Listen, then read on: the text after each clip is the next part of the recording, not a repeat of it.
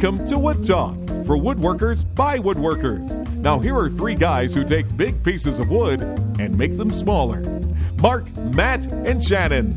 Oh, yeah. Welcome to Wood Talk number 141 for July 24th, 2013. On today's show, we're talking about preparing your tools for a move, using dangerous chemicals for finishing, carving gouge bevels, the roller trick on bevel up planes, factory certifications, and cutting teeny tiny mortises. Uh, but before we get to all that good stuff, let's hear a word from our sponsors. Today's show is supported by Festool, helping woodworkers get better results in less time and with less mess to clean up afterwards. Visit them online at festoolusa.com. And by SawStop. SawStop is North America's number one cabinet saw and the world's safest table saw.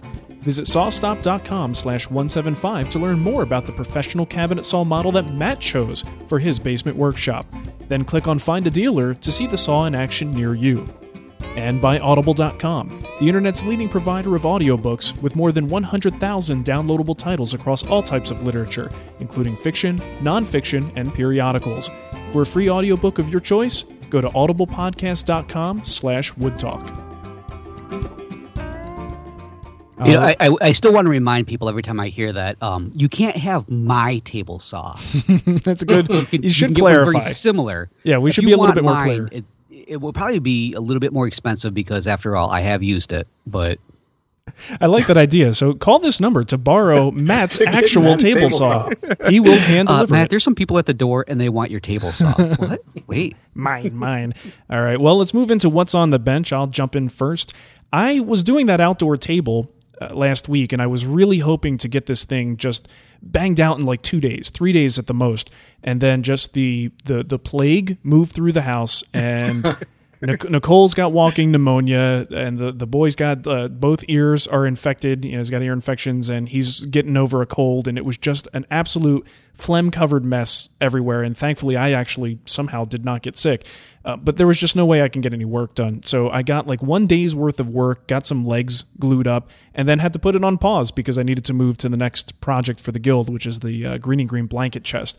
So I did start that project, and you know, I don't know if the material you guys get in Shannon, what you guys stock, uh, it's interesting to me. Like some four quarter rough stock is just barely over three quarters of an inch, you know, and you're lucky to get all the curvature out of the board by the time you're actually at the the three quarter of an inch figure.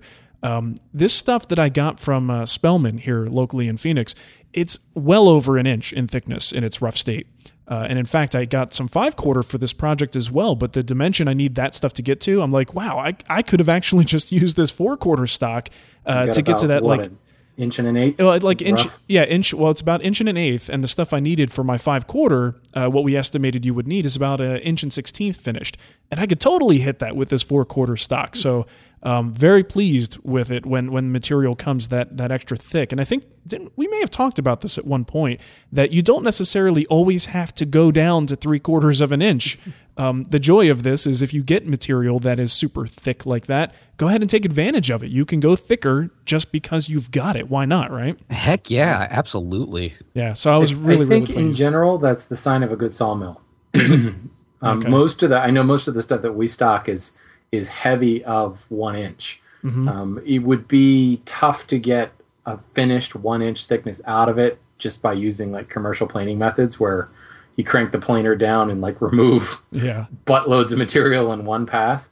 Um, but anytime we get material that is like one inch or, or 15 16ths thick in the rough, Mhm. we generally don't order from that sawmill again. It's just, it's somebody that's cutting corners, basically. yeah. Literally cutting corners. nice. One long corner right across the face. There you go. There you go. So that's about it for me. How about you, Matt?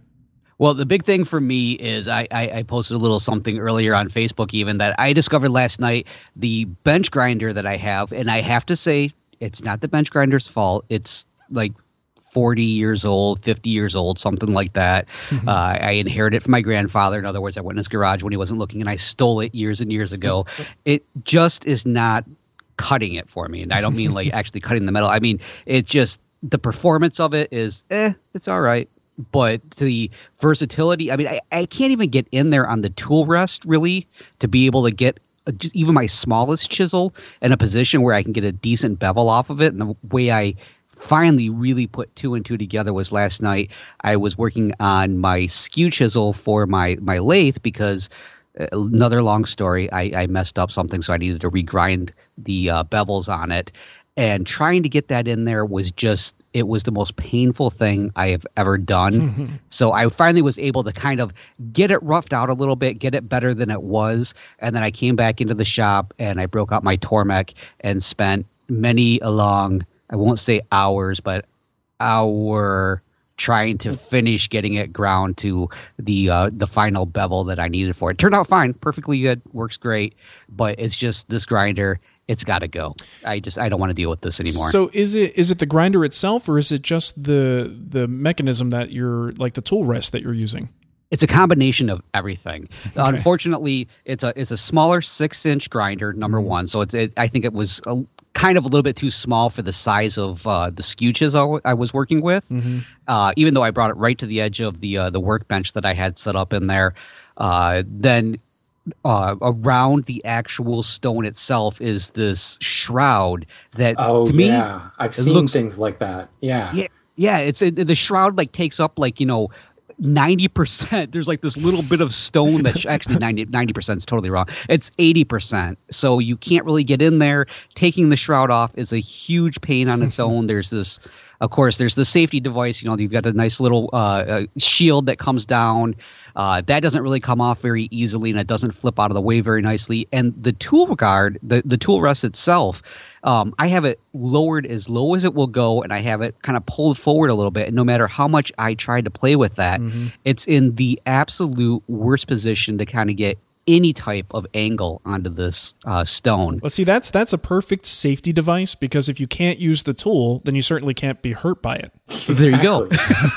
That's great. Yeah, I Yeah, think my so- grandfather had the exact same grinder. I, I can picture it in my head. It was just like had this huge shroud over it, and it was it was like, what is the purpose of this? Yeah, it, it does nothing but get in the way, and it, it causes just a whole bunch of grief. The other thing that I should notice is as soon as I turn it on, I suddenly hear the rest of the family groan because like all the lights and the TV apparently like dies down, and then when it gets up to speed, all the power goes right back up. So that might be another sign that maybe this one probably shouldn't be in the shop. Hmm. nice. So, but that's about me. Now, Shannon, on here, you you you make pretty wood. Is that what it says? Yeah, I'm um uh, I've got my my second pole lathe done and I'm just practicing and it occurred to me I'm just making really really pretty firewood right now. you know, I've you know I've got a I've been trying to work with as much green wood as I can because it's certainly easier, but I've got some turning blanks, some regular kiln dried stuff in the stock that I don't know if you guys are in this situation, but you know, like you've got this this piece of wood in the shop that you know you probably will never use it for an actual project, mm-hmm. but it's like, well, I might be able to use it for a jig, or you know, I need a push stick or something like that. Right. And so I've just been chucking them up on the lathe and, and just practicing, kind of getting the feel for the reciprocal pole lathe action.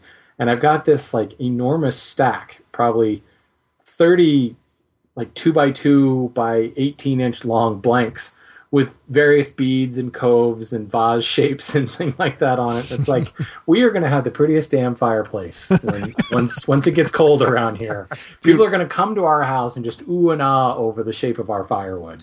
There was Shannon, throw this one in. Oh, look at this one. Ooh, look at how the flames flames curl around that. back back when I worked at this uh, this one refinishing shop, we'd occasionally take on actual like new projects, and there was a customer that came in that just wanted this weird look. I don't know if it's a popular thing amongst people who buy this stuff, but she wanted us to get as many old like styles and furniture parts and things as we could and cut them in half and glue them to the side of the cabinet that we were making for her just to give it this old I don't know TGI Fridays ish Like a quilter or something. Like, I don't- Quilters do Cracker furniture. barrel wall. Yeah, Cracker Barrel wall. I don't know what she's going for, but uh, that's what it makes me think. You've got all these random spindles. Just cut them in half and glue them to something in the house. It'll look great. That's like um, at the the All Star baseball game when the pitcher Mariano Rivera was retiring. They gave him a chair made out of broken baseball bats, There you go. which looked cool, but at the same time, it was like literally shattered and splintered baseball bats with no attempt to make them not pointy. Right. Nice. It's like Game of Thrones Yeah, with baseball bats. Very nice. that sounds cool. All right. Uh, let's move into what's new. We've got some links and, and stuff from around the web. Matt, did you want to sing a song for us? I sure do. In honor of this this new uh, title that we're going to go with, I, I, I couldn't help it. It's like, what's new, woodworking cat? Whoa, whoa, whoa! Hey, what's new, woodworking cat? Whoa, whoa, whoa! And now, if Tom Jones isn't dead, he's going to die from that. I, I think you should just keep going, Matt. I, I was going to. Like, but, he's hoping um, we were going to jump in and stop him, but no, Well, I'm just going to let this roll. I think that's what I was trying to do too. Just let it go as uncomfortably long as possible. Seriously. Oh, in that case, how long I, will will he- I'll sing the rest of it. We can splice that in later. And you know, after our uh, this is coming hot off of our previous uh, entry into the music world, where we sang "Happy Birthday" to someone. I think that's what was that last episode or the one before, but uh, it was I good. don't know. I blocked it out. It was good stuff. I, I yeah, I did get a request that that never, ever, ever, ever Don't do happen that again, again. and that was just simply for my family listening upstairs while it was happening. Nice. All right. So we've got a couple news items here. Um, wanted to mention that Festool, I don't know if you remember this, but I think it was last year they came out with their Carvex jigsaw and had to pull it for whatever reason. But the real deal now, the Carvex jigsaw is coming out on September 1st, 2013. And this thing, like I realize it's just a jigsaw, but it's totally not just a jigsaw. Um, you got to watch the video. We'll put the YouTube video up there for you. Um, they've got cordless models with exchangeable bases. You've got soft bases, metal bases, plastic bases, um, these little corrugated sort of bases that uh, reduce the surface area to make it slide over rough material. Um, all kinds of great options for angle settings and tear out free cuts. Um, and also brushless motors, which is a first on jigsaws. So very awesome. Of course, it's Festool, so it's going to be expensive, but um, yeah, just check it out. It's fun to watch if you love tools. Uh, Got another one here for AWFS. Anybody in the Vegas area, if you haven't already registered, you probably should go to this tool show. This is the big uh, every other year tool show in Vegas, and it starts today actually, and goes till July 27th. So, actually, it wasn't Somebody- at the. somebody from my company is actually there right now looking to buy a molder. oh, there you go. I so wanted to go just to be able to go to those like ginormous machine booths and The say, "Yeah, I'll take one of those." Yeah, the machines where they like uh, feed in a piece of plywood on one end and chairs poop out on the other end. Those are great.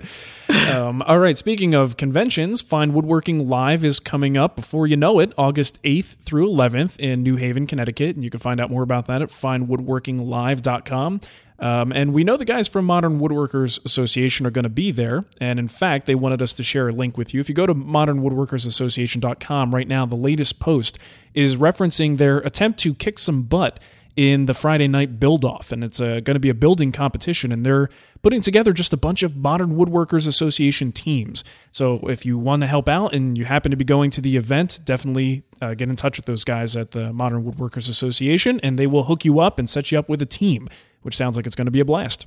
Hmm, Friday night, that just sounds like a dangerous night at any woodworking convention to have something where you have to build it. You Drink- know, especially if there's tools involved. Yeah, seriously. Well, get video because we want to see it. so, all right, who got the the Mary May link in here? Uh, this one's me. Talked about Mary May's carving online carving school before. Mm-hmm. She made a pretty bold move in the last couple of days, and she's got a, a, a category on there that's beginning carving videos. I think there's about twelve of them, and then some kind of intro to sharpening videos. She's made them all free. So awesome. um, you do have to register, um, like you're a guest member or whatever, but you get always them all for free. And I'll be honest, I haven't watched too many of the advanced carving videos. I just keep going back and watching like these 12 videos, and they're just they're just outstanding. So she's kind of removed another barrier to entry for people who want to learn how to carve, and she's just made essentially an intro course available online totally free. That's so, awesome. And she's Yeah. she's good. She's really good. No, that She's a makes me really good teacher too. Yeah. That makes me really mad because you know that was my excuse for not getting into carving, and now that excuse is just blown out of the water. You so couldn't- you that- couldn't I'm going to write it. her an angry email. There you go. You're ma- she's making it too easy. It is. That's not right. That's not fair for those of us who want to procrastinate. Right. So we, hey, well, I've got this next one. The guys over at Centipede Tool. I don't know if you're familiar with them. They came out with this new uh, Centipede sawhorse. I, just for transparency, they are a uh, not only a sponsor on Matt's Basement Workshop, but they're actually a couple of friends of mine. Uh, and they just announced that they finally reached enough of the funding. Which, if you look at the uh, campaign they have going on. It's it, the funding looks like it's way, way, way under what they were asking for, but it happens to be the right amount that they can guarantee initial orders of their new sawhorses are going to go into pr- production. In fact, they stated whether or not we hit our published target, we are already way are, are, are underway to funding the first production run. Cool. So I am hoping that one of those first production runs will end up in my shop. I could have really used something like this the other day. While building your bench, I can imagine this will come in handy too. Yeah. Oh, definitely. Maybe I'll just use this. There you go.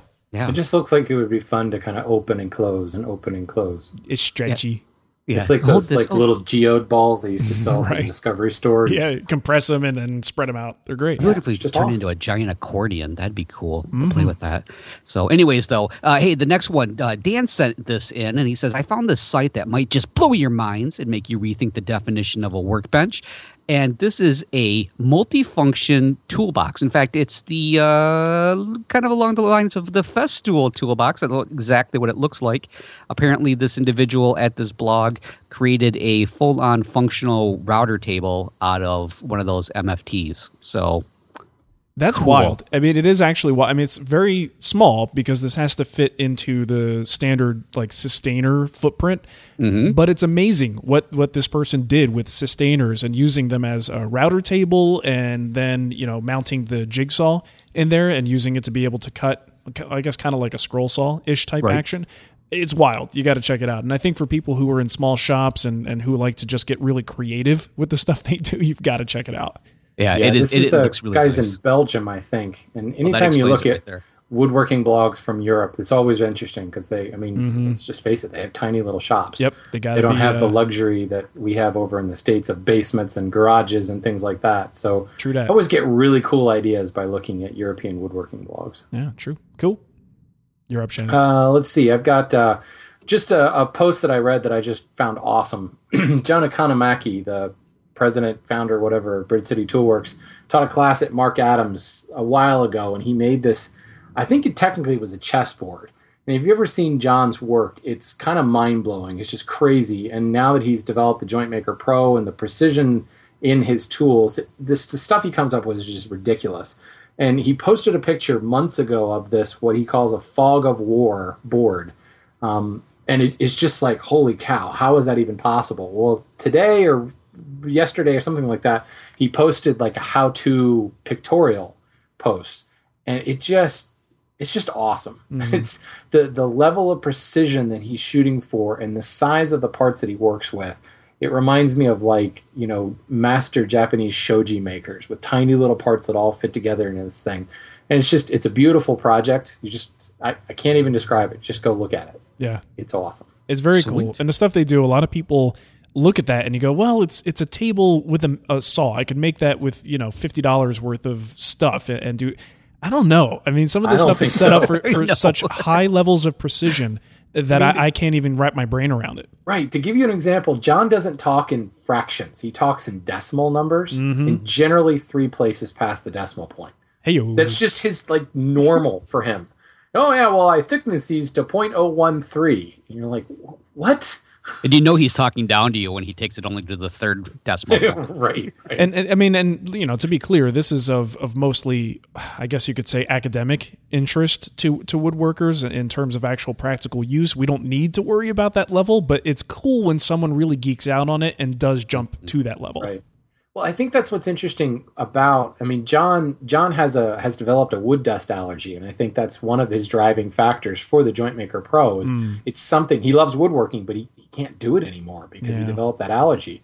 This allows him to do it, and it it kind of reminds me of like the whole like scroll sawer world where you you get these guys that can't really do much woodworking anymore for whatever reason, whether they've gotten old or whatever, developed an allergy, but they can always just sit down on a scroll saw and make like, you know, the the woodworking cross stitch equivalent, mm-hmm. basically. Yeah, yeah. that Ornaments hangs on the wall. Right. And and you know, it's like, well, the joint maker is so much more than that, but you also can see how the joint maker could be really cool for someone like that. Sure. You know, that could actually make a lot more. I mean, the precision on this is just ridiculous. Mm-mm-mm. Awesome.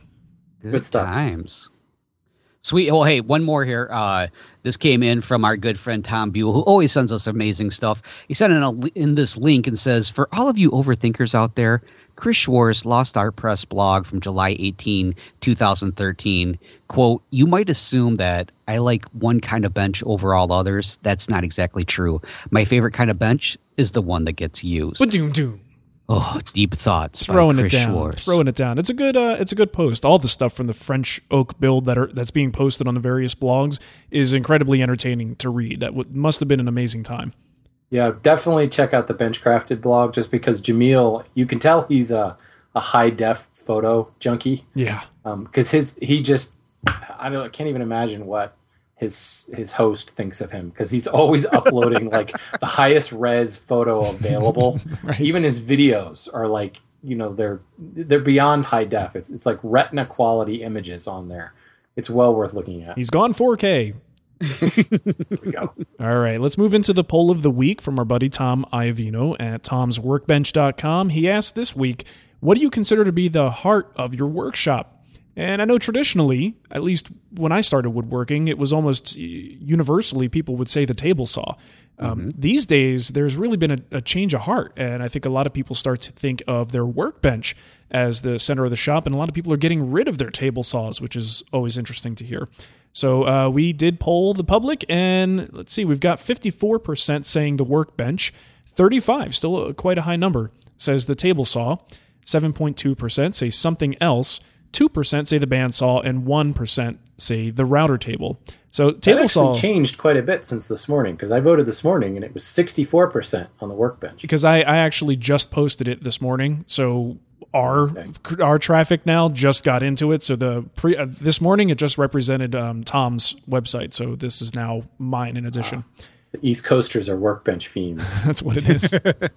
but that's pretty cool. I mean, it's it's interesting to see that table saw is still well up there, but that workbench, at least in our crowds, has uh, clearly won that battle. Yeah. I got to admit, I was surprised. You know, Yeah. I obviously knew what I was going to vote for, but I, I figured I would be like third on the Yeah, workbench. I was a little surprised to see that the workbench. The hand tools, uh, the influence is there. Even if you're not going, you know, whole hog hand tools, you know, even folks like me spend a good deal of their time at the workbench, even using power tools at the workbench. Um, If you have a good workbench, it's just going to be something you're going to gravitate to for all aspects of your project, all parts of the project. yeah. All right. Well, now's a good time to slip in a little commercial break. Uh, just to let you know, the podcast is brought to you by Audible.com, the internet's leading provider of audiobooks with more than 100,000 downloadable titles across all types of literature, featuring audio versions of many New York Times bestsellers. And for our listeners, Audible is offering a free audiobook to give you a chance to try out their service. Uh, you can do that at audiblepodcast.com slash woodtalk. And you can get a free audiobook, which is pretty awesome. Now, um, it may seem a little odd, you know, audible.com is a new sponsor for us, but we talked about it as a group and we thought it was a great tie in because as woodworkers, we're really uh, solitary. You know, we, we woodwork by ourselves. A lot of times you listen to music or maybe you listen to podcasts. But for me personally, one of the things I love to do is throw on a set of headphones and listen to a good book. And uh, I don't know, I just like to have as much productive time as possible. And music is fine, um, but there's times where I just want I want information coming in uh, into the brain there, and that's one great way to do it. Even when I'm running uh, the tools, I'll have my headphones on. So um, a great thing, personally, I think. And uh, you know, you could even listen if you're using one of the apps. You could listen at one and a half or two times speed. So these big long uh, eight-hour segments of books you could listen to in four hours, which is pretty cool.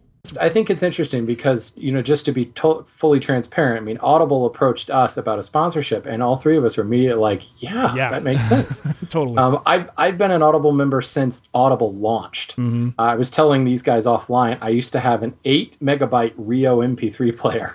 then I would have to break the books into like eight parts to Nice. download it Nice. and listen. And you know, of course, now I've got the app on my iPhone and I've got like 12 full length books. And that's just because I've deleted the other stuff. But it's, it's awesome. Yeah. And I think it's interesting because, of course, I'm a hand tool guy, so I can listen to whatever while I work. But obviously, Mark is a heavy hybrid, but also I don't know. I don't. I don't want to lean you one way or the other. But Were you gonna say got sexy? loud tools. Uh, you have loud tools, and yet you're still a, a book listener. So Well, I you think- can always uh, pop the earbuds in, and then I put the ear protection over the earbuds and just make sure I'm, I'm not raising the volume any louder because I don't want to hurt my eardrums. But I have no problem listening to music or um, you know books and stuff like that with the the ear protection on. Um, now, you know, Matt, you were not really much of an Audible user until recently, so you signed up just recently. And if you want, I guess to kind of give them an idea of how easy it is to to get started, go ahead and let them know what happened. Oh my gosh, it was. If you have an existing Amazon.com account, and I think a lot of you do. Oh my gosh. it- Sorry. Oh my god. Oh my gosh. Awesome. I'm so excited about this. Oh my gosh. I am. Well, I've been listening today. It's funny because I, I, I I took the big plunge and didn't just sign up for the membership. I, I went ahead and I, I got a book. In fact, my first book, um, I wanted something that was going to last. I was thinking this is the perfect opportunity. Have you ever noticed how many books are out there, like 37 hours, 40 hours long? Yes. It's like the perfect length in between episodes of Wood Talk Online. Let's get serious. there you go. so you can listen to that and then be like, oh, I'm going to take a break and listen to Wood Talk, and now I'm going to go back to my book. So I ended up getting the first book in Game of Thrones, even though I've watched all the episodes. Mm-hmm. Uh, I decided I want to f- have all the things that fill in there. But it- it was really super simple. Not to get too excited about it, but I just went to Amazon. Settle down, Matt. If Settle you have your Amazon account, you just sign in by that, and you are up and running. I think it took me longer to pick the book than it actually did to uh, sign up for the account, Yeah. which is really scary. Yeah, it's good. And uh, eh, let's make a quick book recommendation, Matt. I'm assuming you're going to recommend uh, the Game of Thrones book one. Uh, yeah, I think I'll go with that one. This Okay. one, this time. George Just R. R. Martin, very good stuff. Um, I'm reading right now the Mistborn series. I'm on the third book, but I'll make my recommendation as uh, the first book in the series, Mistborn: The Final Empire. Good fantasy. If you like metals and metallurgy, this is for some reason going to it's going to float your boat. Uh, but it is uh, sort of high fantasy in a way. Um, uh, Shannon, how about you? I'm actually I'm actually reading The Long War right now, which is book two of the Long Earth series. So I'm going to recommend The Long Earth by Stephen Baxter and Terry Pratchett, and I think it's awesome for woodworkers because it's based around the principle of kind of the multiverse principle. You can go to a whole other dimension, but you can't take technology or metals with you. So it's kind of like the colonial movement in today's world. And there's actually a surprising amount of detail when it comes to like building new homes and log cabins and smelting your own iron and stuff. So if you're kind of into that, um, there's a, a crazy amount of detail. And I know listening to it, I'm like, dude, woodworkers would be so valuable then because all these people that have grown up, you know, with modern technology and suddenly they, they can't they can't do it anymore. Yeah. So it's a very cool book. Very nice. All right. Well, let's move into our email section. We've got quite a few to burn through here. So let's get started. The first one is from Wes. He says, I'm in the military, and with that comes moving every couple of years. I recently got a great deal on a cabinet table saw. What can I do before the movers come to, blah, come to pack up my stuff to prepare my tools for moving? I was thinking removing the wings from the table saw. Other things that come to mind, like removing the belt from the motor and possibly bracing the motor somehow. All right. Well, I wrote Wes back and explained to him that I've moved my shop a number of times. and yes, I have. And it was not fun. And, you know, the thing is, when you have a bunch of tools to prepare, you know, you, you can't necessarily get everything done perfectly. You just do the best you can. And if it's just a quick, like, cross town move, which is what I had to, to deal with, I didn't really have to do that much crazy stuff to the tools to get them ready. I did take the wings off of the table saw. Uh, after seeing these guys move the table saw with the extension wings attached, I decided that would never happen again. and uh, you really want to get it to a compact level because you know these most of these guys, if you're just using regular movers, they've got dollies and a couple of hand trucks, and it's going to be very difficult for them to move these pieces unless you do some work ahead of time. Um, I think his idea about removing the belt and bracing the motors just to take the weight off of it is great because that's kind of what they do in shipping. They'll put the the foam underneath motors and things like that so they don't bang around. That's a fantastic idea if you can if you can do that. Um, other than that, I mean, it's really coming down to remove the stuff that hangs out that could bend or break or that they might be tempted to lift it by that you don't want them to lift it by. If you can remove that stuff ahead of time, you'll reduce the weight and you'll make it much easier for them to push that around in whatever means they're going to use to do it. Um, but really, that's about it. I mean, there, there's probably a lot of things you can do, but half the time these guys are just big, you know, scary, strong people who can who can come in and move just about anything. You know, they're the kind of guys that you don't want to say bad things about No. when they move it. exactly. You go, thank you for thank you for that scratch. I, I really do like it. Okay, bye bye. Here's your tip. I don't know. I mean, I don't know what branch of the military he's in, but he's got contacts. Just have a couple burly Marines just come and stand in the corner. hey, there you go. You know, armed or not, I don't think it really matters. Is there such a thing as an unarmed Marine? I don't think so. Uh, they have hands, so True. I think there's just sleeping Marines. yeah. So so either way, I I would say prepare with the obvious stuff, but don't go overboard because there's a lot of these things that they are strong enough to to maneuver without you removing, and you're gonna you know you're gonna just strain yourself just trying to take an extension wing off a, off the table saw. So, um, but that is one area. Speaking of the, the table saw wing, that I would probably take down because um, it's easy. All right, so we have another question here from Todd. He says, um, looking to artificially age American Black Cherry Dinner Table. I've considered using potassium dichromate or lye. I know there isn't there are inherent dangers in using substances like this, but the results seem to be superior to stains and dyes in achieving an aged look. Are the risks worth it? What are your opinions? This is interesting because uh, you know, I grew up, quote unquote, as a woodworker watching woodworks, and I watched David Marks take potassium dichromate and spread it around like it was a water-based dye. uh, yeah, yeah, he used gloves, but no one mentioned that it was a carcinogenic chemical. You know, so there's all these guys on the internet going, I can't get this chemical company to send me potassium dichromate. And it's like, no kidding. like, Let me explain. Yeah. And uh, so there are quite a few dangerous chemicals. He mentioned lye. If you put a basic solution on cherry, you will get a reaction that, that ages it, which is really nice looking. Um, and, and I'll admit they are beautiful, you know, what you get from it. But there are dyes and stains out there that will get you so close that, in my personal opinion, I just don't think it's worth the risk. I mean, you could put ammonia fuming in that category as well. Um, I think there are just some some really great solutions out there that you can use that don't put you at nearly the level of risk that these carcinogenic and toxic um, materials would. So for me personally, I don't bother. I don't know. Do you guys think it's worth it to go into toxic chemicals and carcinogenic materials? No, no, not even close. No. I mean, with my family and where where we're located, I, I can't imagine my neighbors even appreciate you know having any appreciation for me doing this. I, yeah. I just don't see it. It's it's not enough for me to want to do it. Yeah, I mean, well, I've done. I think there's enough other products that not even just necessarily dyes, but I know a couple of um, period furniture makers in in this area that mm. do use a lot of mahogany and mahogany is one of those ones that David Marks was always rubbing potassium dichromate on right. to kind of give that dark look. And there are now companies that make you know products specifically for that effect that are all you know whatever green, whatever you want to call it, unharmful, non-carcinogenic, non-caustic, all that stuff. So sure, I think sure. there's technology's won out in the end of this one. Cool. All right, there you go. Shannon, you're up. Uh, let's see. This comes in from Ed. He says several months ago I found a small set of carving gouges at a flea market and purchased them. The problem is that some have been sharpened with a bevel on the convex side, while others have the bevel on the concave side. The convex side would be much easier to sharpen, but may not function as well. What is the proper side for the bevel on a carving gouge? Uh, the answer is yes. It is. It, it, I mean, it backbent gouges are going to have the bevel in a different spot. Um, but if we'll just talk about typical carving gouges, you know, the flute on the top, um, most people will tell you that the quote proper side will be on the convex side. Mm. So there should be no bevel in the flute of the gouge.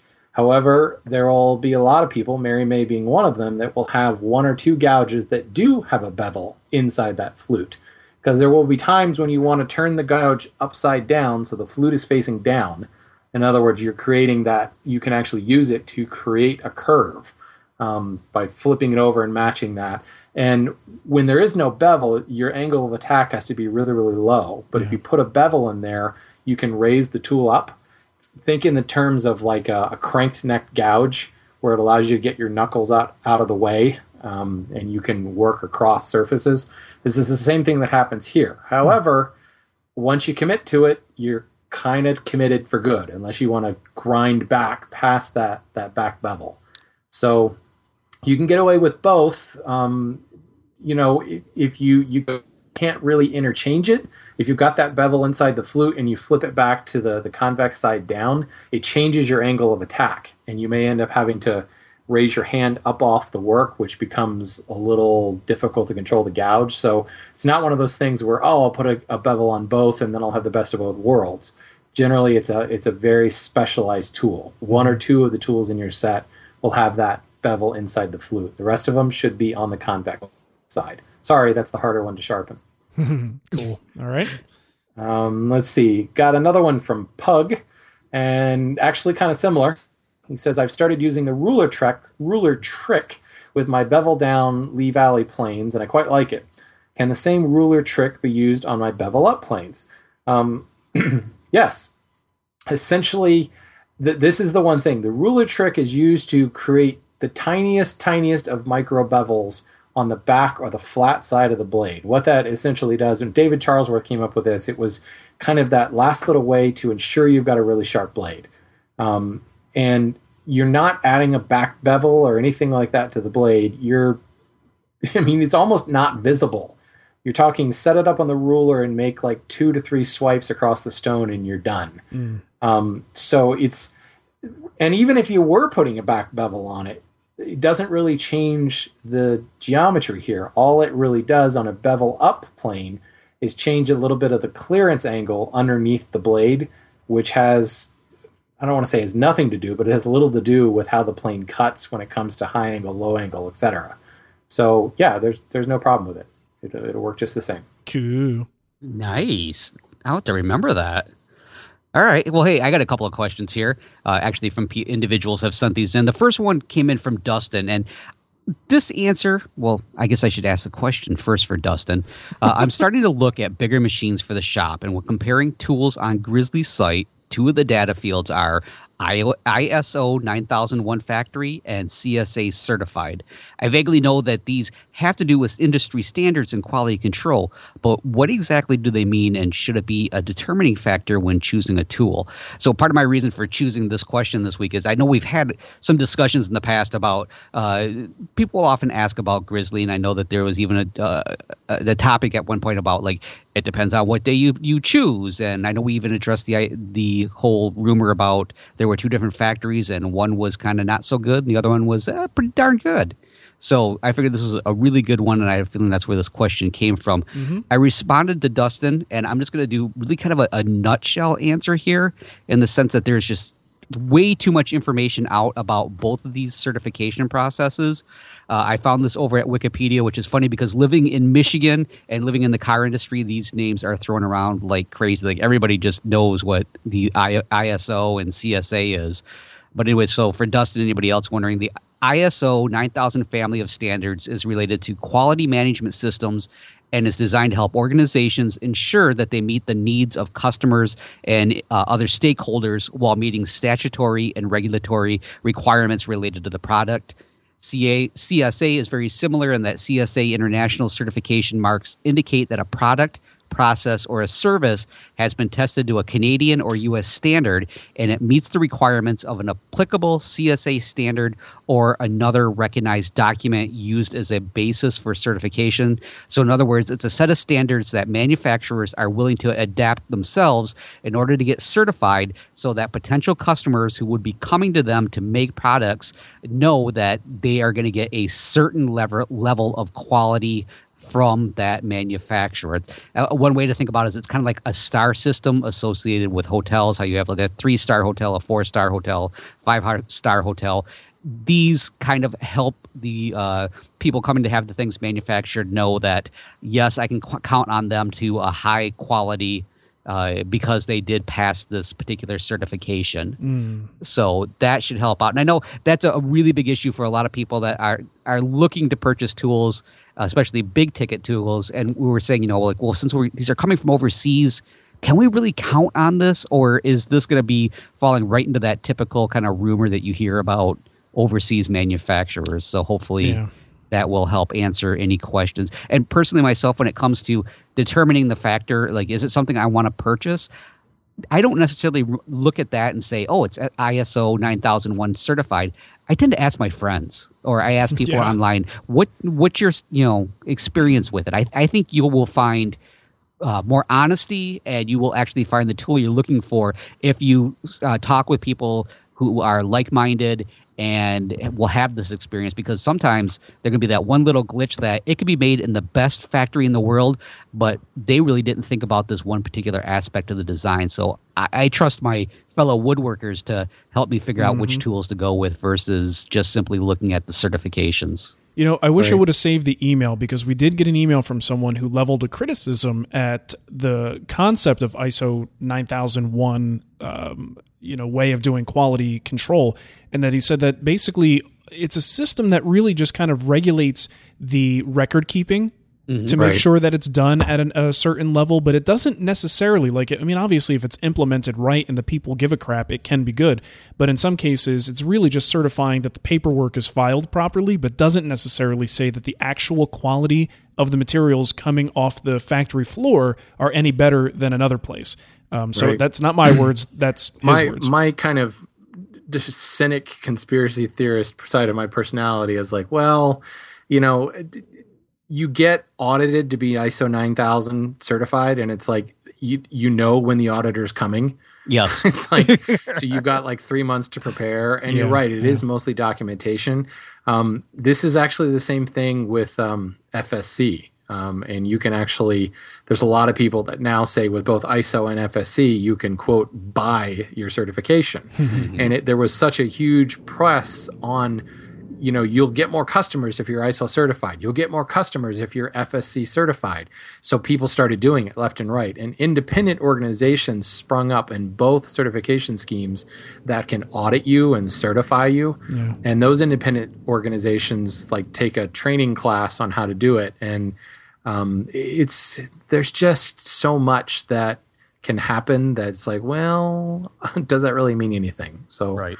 long and short of it is I- it would i don't care if it's iso or whatever that's not changing my opinion of the product Right. Yeah. Yeah. We, we uh, definitely talk with other individuals because, as somebody who has done inspections in a certain particular field that I'm in, there are times that I've done the, uh, you knew we were coming three months ago. Why didn't you do this?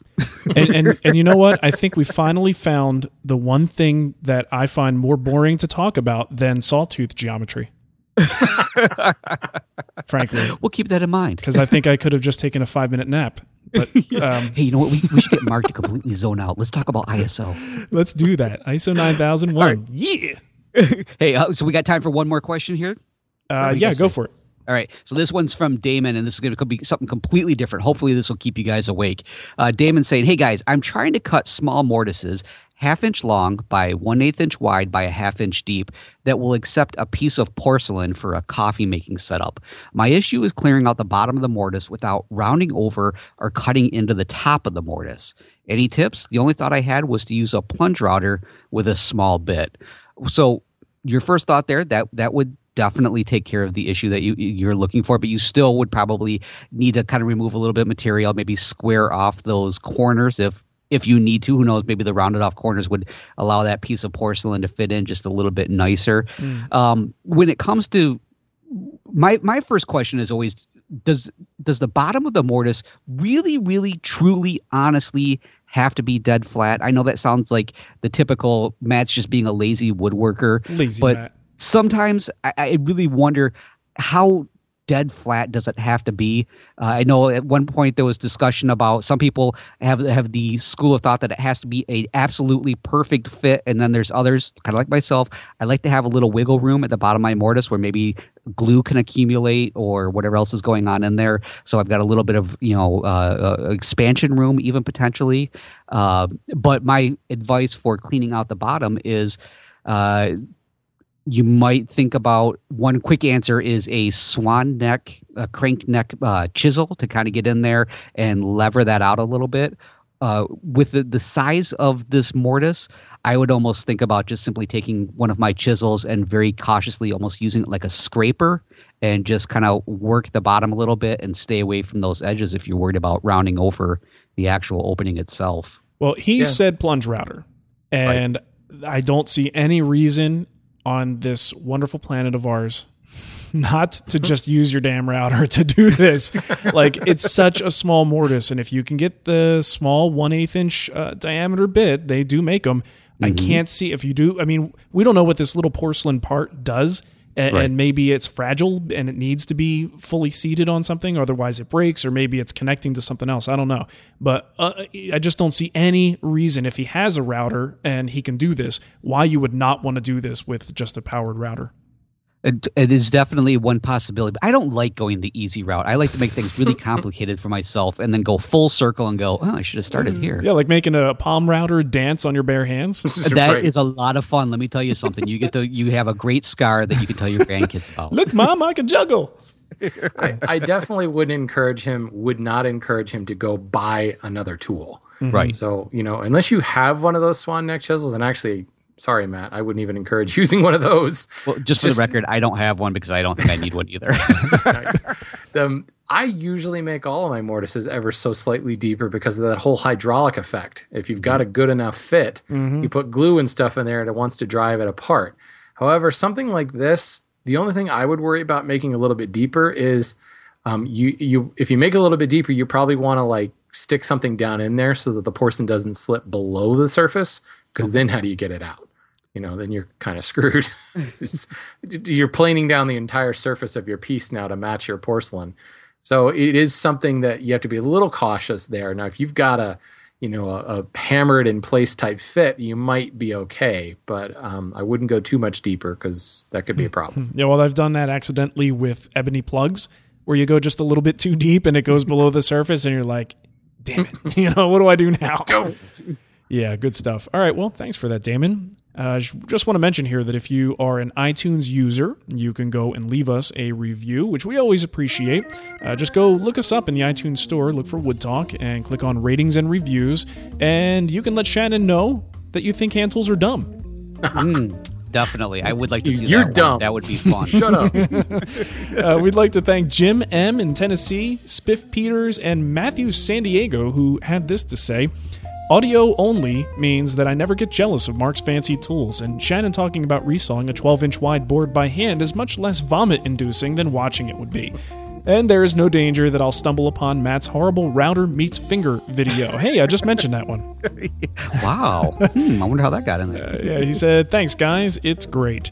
Um, I wonder and- if Matthew is related to Carmen Sandiego and if they've ever found her yet. I don't know where in the world she is at this point, but uh, good question. Okay, remember today's show is sponsored by Festool at festoolusa.com, Sawstop at sawstop.com, and Audible at audible.com. And also remember that uh, free book, audiblepodcast.com slash woodtalk. And you do that, that really helps us out, by the way. Yes, It's just not for Audible's benefit; it's also for ours. Uh, so go get your free book; it's it's really cool. Um, Want to thank recurring donor Andrew S. and everyone else who has a recurring donation set up. Uh, if you want to do that to help us out too, you can go to woodtalkshow.com, look in the left-hand column, and there's some links there for the recurring or one-time donations if you want to help out. And how about you give them that contact info, Matt, and we'll get the heck out of here. All right, folks. Hey, do you have a comment, a question, or a topic suggestion, or would you like to know where that link is so that you, after all this conversation about the uh, router on my hand, I'll definitely tell you where that is. But you can have several different ways to contact us. You can leave us a voicemail on Skype. Our username is Wood Talk Online. Call our voicemail line at 623 242 5180. Email us at woodtalkonline at gmail.com, or you can leave us a comment on our Woodtalk Facebook page. And you're looking for the show notes or downloads from today's show or previous episodes, you're going to find those over at woodtalkshow.com. Very nice. All right. Well, Sweet. Cool. yeah. Have a great week, everybody. We'll catch you next time. Yeah, definitely. See ya. All right. This podcast is part of the Frog Pants Studios Network. For more information about this and other shows, visit frogpants.com. Audio program so good, it's like you're there.